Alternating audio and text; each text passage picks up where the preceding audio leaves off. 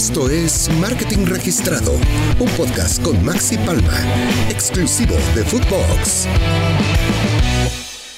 Hola amigos y amigas de Footbox, ¿cómo andan? Contentos de empezar un nuevo mes juntos en Footbox oficial, recorriendo juntos las últimas novedades del deporte y los negocios.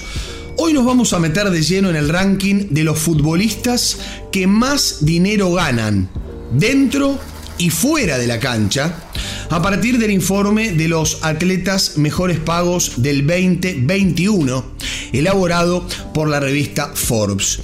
Facturar no necesariamente significa ser un gran deportista adentro.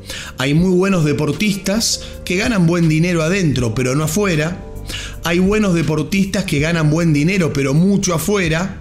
Lo ideal sería poder equilibrar. Hay de todo. Y aquí, por supuesto, lo vamos a recorrer.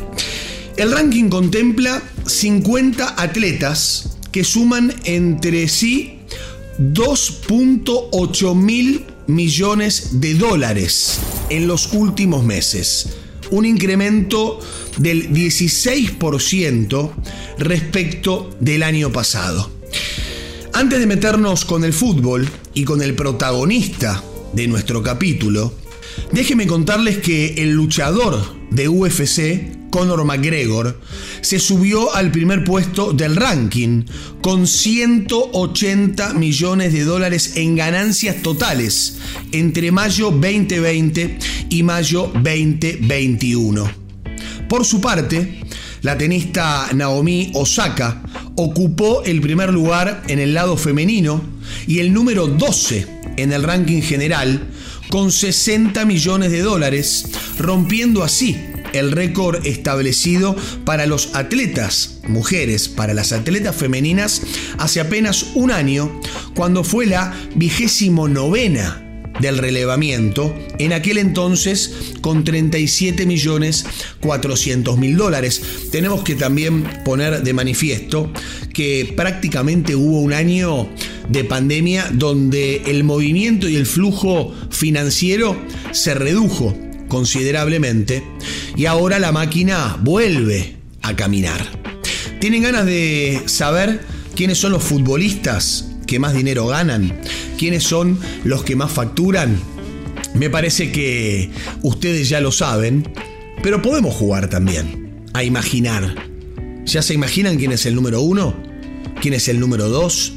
Bueno, Leonel Messi y Cristiano Ronaldo completan el podio con mayores ingresos de deportistas en actividad. ¿eh? Primero McGregor, como les dije recién, Messi y Cristiano Ronaldo. El argentino acumuló ingresos por 130 millones de dólares, sumando 97 millones de contratos y premios y otros 33 millones de sus patrocinadores. Mientras que Cristiano Ronaldo alcanzó 120 millones, 70 de ellos con contratos y 50 millones afuera de la cancha. Es decir, que parecería el más equilibrado, ¿no? Este, 70 millones adentro, 50 afuera, casi un 50%. Pero bueno, claro, tenemos muchos otros futbolistas que ganan mucho dinero y por supuesto aquí en Marketing Registrado, en Footbox Oficial, se los contamos. El brasileño Neymar ha facturado 95 millones el último ejercicio, pero fíjense ustedes, 76 millones en contratos, 19 en patrocinios. Queda muy lejos lo que genera con sus marcas, sí, por supuesto, eh, como jugador de fútbol y el contrato que tiene con el Paris Saint-Germain. Otro que es parte del conglomerado catarí, aunque ya Florentino Pérez anunció que hará un gran esfuerzo para tenerlo en la Casa Blanca a partir del primero de enero del 2022. Estamos hablando del francés Mbappé. Ha facturado 40 millones de euros en la temporada pasada 26 millones en contratos, 14 millones en patrocinios. Aquí ya se empieza a colar un outsider, sin tanto marketing tal vez, pero un jugador descomunal, como Mohamed Salah. 37 millones y medio para él, 22 millones en contratos, 15 en patrocinios. El francés Pogba, hoy en el Manchester United, ha facturado 35 millones y medio. Robert Lewandowski, 34 millones. Y Andrés Iniesta, que sigue en Japón, facturando, jugando y divirtiéndose, tiene mm, una recaudación aproximada de 34 millones, 30 en contratos, 4 en patrocinios. Y justamente en el español es quien nos vamos a centrar, porque a mediados de 2018 puso fin a sus 15 temporadas en la primera división española para irse al Vissel Kobe japonés. De sus 34 millones de dólares anuales en ingresos, el 90% corresponden al contrato con el club. El restante, el 10%, tienen que ver con sus patrocinios, con ASICS, con Nissan, con Rakuten y sus negocios fuera del fútbol. Iniesta es imagen principal de Rakuten, firma de la que es fundador Hiroshi Mikitani, también presidente del club donde juega Iniesta, pero también hay una realidad que él tiene una bodega muy interesante e hizo un convenio con el club en el que juega hoy, donde el club le precompró una partida enorme de cantidad de botellas y se comprometió a distribuirlo en el mercado japonés. Em, saliendo de Iniesta, el cerebro, nos metemos en otro gran cerebro que es Gerard Piqué, ¿no? Este, uno de los grandes generadores de negocios en el marketing deportivo hoy día con su empresa Cosmos y también asociándose al streamer Ibai. Ya le hemos dedicado un párrafo y parte importante de varios podcasts a Gerard Piqué. Pero volviendo a um, Iniesta, justamente Piqué e Iniesta son socios. ¿Sí? con las bodegas Iniesta.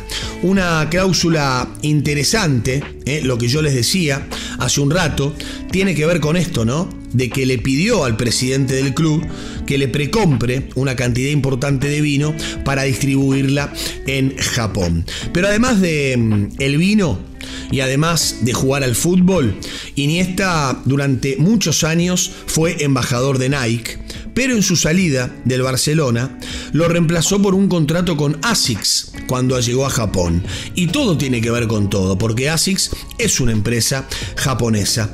Y mm, con su pareja, Ana Ortiz, decidieron lanzar un emprendimiento, Mikakus, que es su propia marca de zapatillas en 2019 cerraron el ejercicio fiscal con una facturación de casi 700 mil dólares. ¿Los necesita? Y no, a esta altura del partido no. Pero bueno, es un generador de negocios aprovechando su imagen e insisto, aprovechando un mercado como el japonés sumamente apetecible. Otra de las compañías más importantes del deportista es Mare Terei una empresa familiar que fundó a finales de 2001 para desempeñar actividades inmobiliarias. Según los datos disponibles del registro mercantil en 2018, la compañía contaba con unos activos de 42 millones de dólares, facturando 11 millones de euros el año pasado. En esta danza de millones, nosotros empezamos a despedirnos de este capítulo de marketing registrado en Footbox. Pero no dejen de leernos todos los días en nuestra web, marketingregistrado.com. Un placer ser parte de esta familia, un placer seguir creciendo junto a Footbox Oficial. Nos encontramos en el próximo capítulo. Esto fue Marketing Registrado con Maxi Palma, podcast exclusivo de Footbox.